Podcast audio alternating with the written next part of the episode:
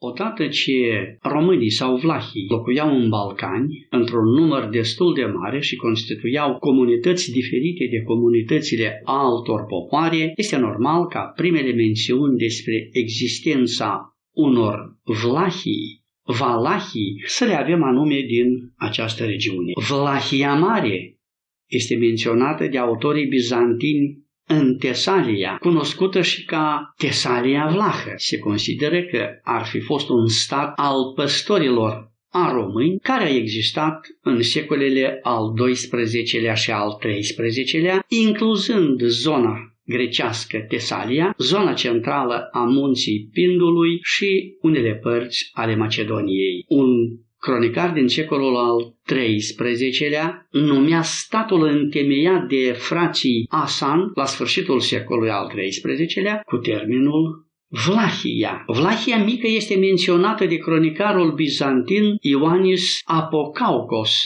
în Acarnania, o regiune istorică în vestul Greciei centrale. Se crede că Vlahia mică a fost un stat al păstorilor a români, creat pe actualul teritoriu al Greciei, care a existat prin secolele al XII-lea și al XIII-lea. O vlahie mică este amintită în poemul anonim Căderea Constantinopolului. În jurul vlahiei mici se aflau ținuturile Elada, Patras, Agafa, Peluche și Protolio. O parte zvlahie apărea într-un document din anul 1397, fiind situată în vecinătatea Dubrovnicului. Un ținut Vlahia de jos este amintit la 1597 pe teritoriul Muntenegrului. O Vlahia mică era menționată la 1694 și era situată între râurile Drava și Sava, ținând cont de faptul că vlahii, cum numeau străinii populația românească, locuiau și la nord de Dunăre, evident că formațiunile statale incipiente cunoscute de ei au fost numite tot vlahii. Așa, sursele istorice amintesc Vlahia Moravă, întemeiată undeva între secolele 10 și 17 de către românii stabiliți atunci la hotarul dintre Moravia și regatul Ungariei, teritoriul actualmente situat în Cehia de astăzi. Vlahia de la Onut este menționată la anul 1150 la Nistru, nu departe de Hotin, ca vecină a Cnezatului Galiției. Cele două state românești de la nord de Dunăre, întemeiate în secolul al XIV-lea, țara românească și Moldova, de asemenea, pentru străini erau niște Valahii. Spre exemplu, țara românească dintre Dunăre și Carpați a fost numită de către străini Valahia, Ungrovlahia, țara muntenească, Muntenia, Transalpinia, Basarabia. În diploma slavonă a lui Sigismund de Luxemburg din anul 1419, numele țării românești apare sub forma țara Ungrovlahiei, care este pasarabească. Denumirea bizantină Ungrovlahia a fost preluată de domnii și de mitropoliții țării românești medievale încă din secolul al XIV-lea, desemnând deopotrivă și țara și eparhia. Termenul s-ar explica prin apropierea geografică a țării românești de Ungaria, prin raporturile politice de vasalitate ale primilor domni munteni cu regatul Ungariei, denumirea Valahia dinspre Ungaria, adică țara românească dinspre Ungaria, avea ca scop distingerea fie de Valahia din Tesalia, fie de Valahia dinspre Rusia, adică Moldova. Denumirea reflecta stăpânirea domnilor munteni sau jurisdicția mitropoliților asupra regatului Ungariei sau asupra unor părți ale regatului. Este vorba aici de țara Făgărașului. Termenul Valahia, cu sens de țară românească, îl avem fixat în actele scrise în limba latină și slavonă în cancelaria lui Mircea cel Bătrân. Vlașskaya Zemla, adică țara românească, într-un act din anul 1392. Denumirile de Valahia Mare și Valahia Mică le întâlnim chiar în cadrul statului țara românească. Valahia Mare era numită Muntenia, iar cu sintagma Valahia Mică era desemnată Oltenia. Tot Oltenia mai era numită și Valahia Cisalutana, cis în latină semnificând de această parte, din coace, în timp ce Alutus este denumirea dată de romani Oltului. Austriecii, care au ținut Oltenia în perioada anilor 1718-1739, vedeau în Oltenia Valahia de dincoace de Olt. Polonezii, în cele mai dese cazuri, au numit țara românească cu sintagma Multanskaya zemlea, adică țara muntenească. Cu aceeași sintagmă era desemnată deseori țara românească și în documentele rusești. Denumirea autentică, dată de populația autohtonă românească, a fost țara românească. Denumire pe care o avem fixată chiar în primul act, original în limba română, din anul 1521. Termenul începe să se încetățenească de pe la sfârșitul secolului al XVI-lea în documentele scrise deja în limba română.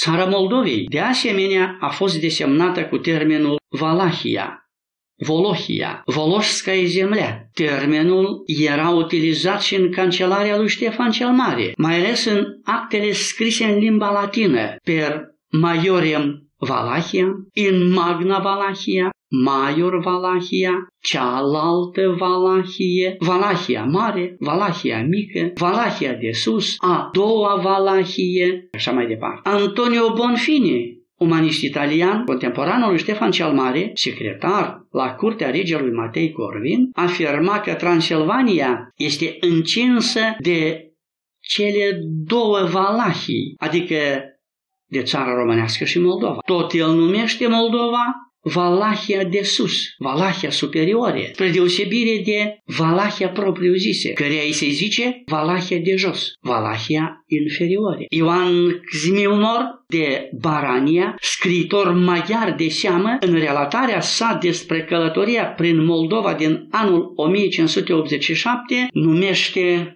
Moldova și țara românească o singură Valahie, adică o singură țară românească și folosește denumirea Valahia referindu-se la ambele țări românești. În cele mai dese cazuri, polonezii au numit țara Moldovei cu termenul Valahia, iar în actele rusești, Volosca zemlea. Apare destul de semnificativ faptul că în faimoasa diplomă de la Lutsk din 13 aprilie 1700 11, acordată de Petru I lui Dimitrie Cantemir, nu apare niciodată termenul Moldova.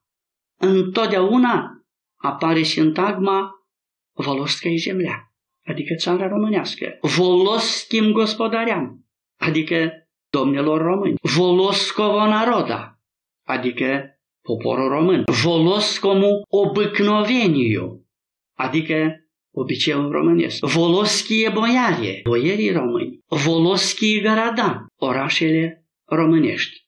Dar tradus întotdeauna erona. Termenul Voloscaia, Voloschim, prin moldovenesc. Este vorba deci nu de o traducere aici, ci de o interpretare. În mai multe cazuri, și Dimitrie Cantemir utilizat denumirea Valahia Mare pentru Moldova. Partea Valahiei, scria el, cea mare de pe apa Moldova, numele a toată țara mutând s-au numit Moldova. Între aceasta, avea în vedere Ardealul, și între Dunăre s-au zis Valahia Mică, adică țara muntenească. Între Valahia Mică Muntenia și între apa Prutului, așișdere între Prut și între Nistru, până la Marea Neagră s-au chemat Valahie Mare, adică Moldova. Valahia Mare, din socoteala tuturor geografilor și a istoricilor, este Moldova noastră. Încheia Dimitrie Cantemir. Mai este desemnalat și faptul că uneori și teritoriile de dincolo de Nistru au fost desemnate cu termenul Valahia. Spre exemplu, în anul 1737, feldmareșalul armatei ruse Minich afirma că la 20 iunie, oastea rusă va fi între râurile Bug și Nistro și specifica el în Valahia tătărească, subliniind, nu a mai călcat ostașul rus. Sintagma rusească este tatarskaya Valahia sau Valașskaya Tataria. Cu alte cuvinte, termenul Valahia Mare, Valahia Mică, Valahie tătărească și alte derivate care au fost aici amintite, indică la faptul existenței unor formațiuni statale, unor state românești sau unde, din punct de vedere numeric, predomina populația românească.